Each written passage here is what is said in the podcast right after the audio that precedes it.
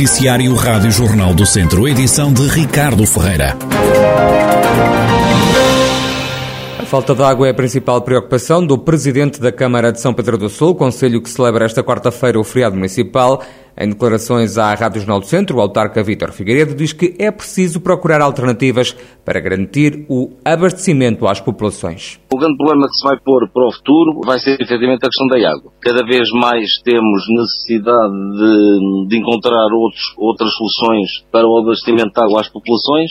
Sabemos que neste momento a situação estará mais ou menos controlada, mas a verdade é que para o futuro prevê-se que venham a haver realmente muitos problemas problemas no que diz respeito a essa área. E no dia do Conselho, Vítor Figueiredo destaca a obra feita no Conselho em várias vertentes. No que diz respeito ao melhor que temos feito a nível do, do nosso Conselho, eu queria realçar tudo aquilo que já foi feito a nível de ambiente, a nível de saneamento, porque efetivamente foi uma aposta, foi uma aposta ganha. Muito fizemos no que diz respeito à questão do saneamento. Sabemos que há muito ainda por fazer nas nossas, nas nossas aldeias, mas a verdade é que construímos dezenas de hectares e centrais elevatórias.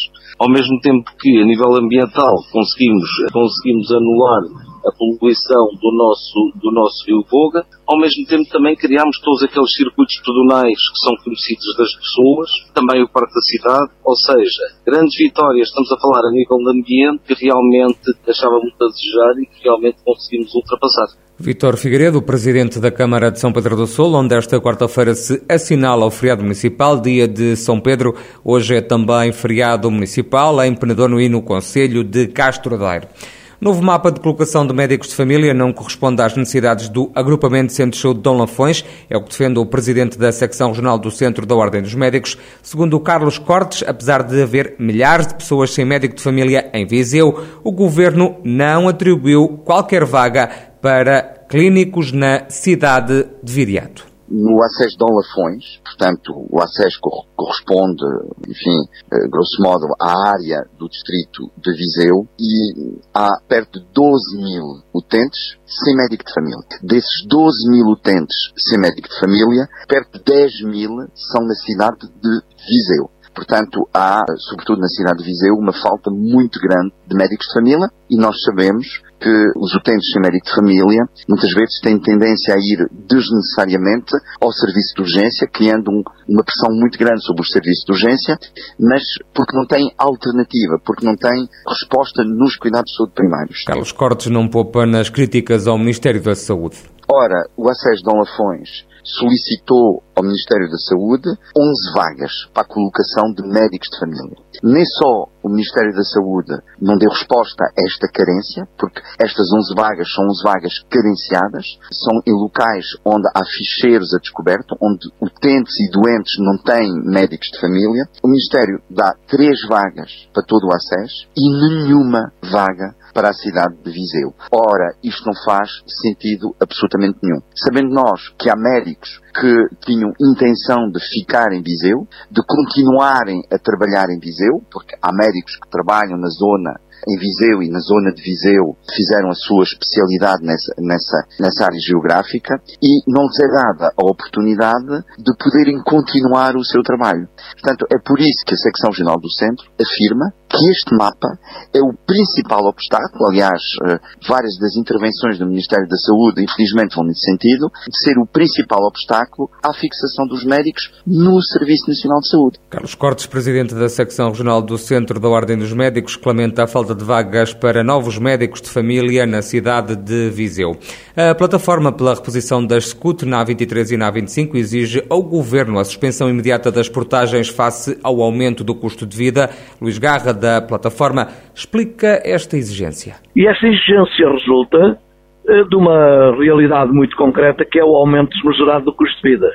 Isto é, nós temos o aumento dos combustíveis, temos o aumento da energia, do gás, dos bens de primeira necessidade, dos transportes, da habitação, de tudo, que associado ao preço alto de, das portagens, eh, torna a situação económica e social na nossa região, particularmente no interior, ainda mais difícil. Devemos ter em conta que qualquer atividade que haja fora do interior eh, que se realize, por exemplo, no, nos grandes centros de Lisboa ou Porto, tem custos muito elevados para as pessoas do interior que, que precisam de ir a essas atividades.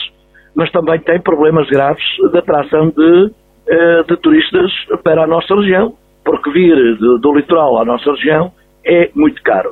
Luís Garra, que critica ainda o governo por não ter implementado os descontos nas passagens nas antigas SCUT que tinham sido prometidos. A plataforma quer ainda que a eliminação das portagens seja inscrita no Orçamento de Estado para o próximo ano de 2023. A freguesia do Touro, no Conselho de Vila Nova de Paiva, vai receber um investimento de 49 milhões de euros num parque de energia solar. É uma infraestrutura que vai ocupar uma área de 180 hectares de terrenos baldios. O presidente da Câmara de Vila Nova de Paiva, Paulo Marques, justifica o investimento que vai ser feito nas energias renováveis como uma aposta ecológica e consolidada partir do, do princípio que nós somos a capital ecológica e a partir daí temos naturalmente que estar muito interessados e muito empenhados em que tenhamos uma pegada ecológica bastante baixa no nosso Conselho e ajudar também os nossos colegas da região a tê-lo também. Dessa forma, o investimento em energias renováveis é absolutamente decisivo já o temos com a energia eólica e agora, obviamente, que vamos ter estes investimentos na energia fotovoltaica que fazem com que nós sejamos um Conselho verdadeiramente ecológico. Esse é o nosso ponto de partida. Obviamente que ter um investimento destes, desta magnitude, cria-nos também postos de trabalho e outras mais-valias para, para o Conselho e para a região que, que não são de sumenos importância e que fazem com que também seja o retomar do, da atividade económica no nosso Conselho e tentar atrair pessoas para o nosso Conselho para trabalhar e para viver. Paulo Marques, presidente da Câmara de Vila Nova de Pai, vai dar conta de um investimento de milhões que está previsto para o Conselho, um investimento de 49 milhões de euros num parque de energia solar. O presidente da Câmara de Viseu diz que ainda está a analisar se vai oferecer os livros e materiais escolares aos alunos do ensino privado do Conselho, como fazia o anterior executivo, liderado por Almeida Henriques. A explicação foi dada por Fernando Ruas na última reunião do executivo municipal, após uma questão levantada pela oposição socialista. Sobre a questão que colocou a, a vereadora Fernanda, naturalmente a oferta ao ensino privado, estou na disposição, vou analisar isso Naturalmente que a nossa primeira preocupação é com o ensino público. E, portanto, estamos também atentos ao privado, mas iremos naturalmente analisar. Se trata de, de, de doações da Câmara. A Câmara tem a estrita obrigação de analisar quem é que necessita, quem não necessita, e, portanto, vamos fazer isso de uma forma objetiva. Fernando Ruas, presidente da Câmara de Viseu. Ainda por Viseu, o projeto de diagnóstico participativo da zona histórica da cidade é finalista do Best Practice in Citizen Participation, prémio que distingue as melhores práticas da cidadania participativa.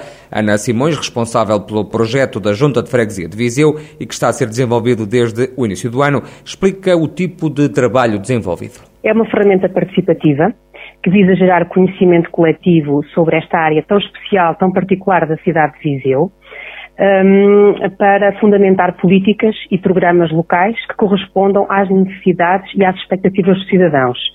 Uh, tem como principal fator de inovação dar o protagonismo aos cidadãos comuns, permitindo escutar vozes que normalmente não são ouvidas, reforçando desta forma também a cidadania não organizada, uh, que, apoiada por técnicas adequadas, encontra oportunidades para poder identificar, analisar, priorizar de uma forma coletiva os seus próprios problemas, aqueles que, que sente no seu cotidiano, e, e sugerir também já propostas de melhoria.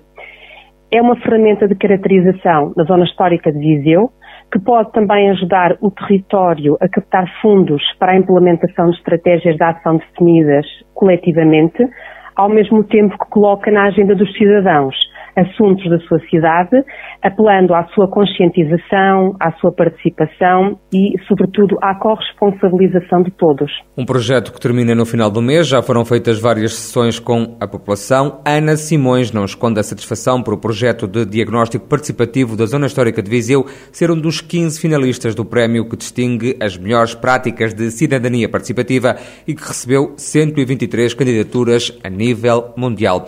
E faz hoje, quarta-feira, 100 anos que a Igreja Matriz de Vozela foi classificada como Monumento Nacional. O ano do centenário vai ser assinalado em três momentos. O primeiro já hoje, depois a 2 e 16 de julho. A vereadora da Cultura na Câmara de Vozela, Carla Maia, diz que o centenário tinha que ser celebrado. Nós, no dia 29, vamos dar início a, a, portanto, às comemorações do, do centenário da classificação da Igreja Matriz de Vozela enquanto Monumento Nacional. Para nós, naturalmente, é sempre motivo de orgulho e não podíamos deixar de passar esta efeméride relativamente àquilo que é esta classificação enquanto Monumento Nacional pela representatividade também histórica e religiosa do próprio monumento, em termos não só religiosos, mas também arquitetónicos e aquilo que foi a evolução e as grandes transformações que foram sentidas ao longo, portanto, dos séculos.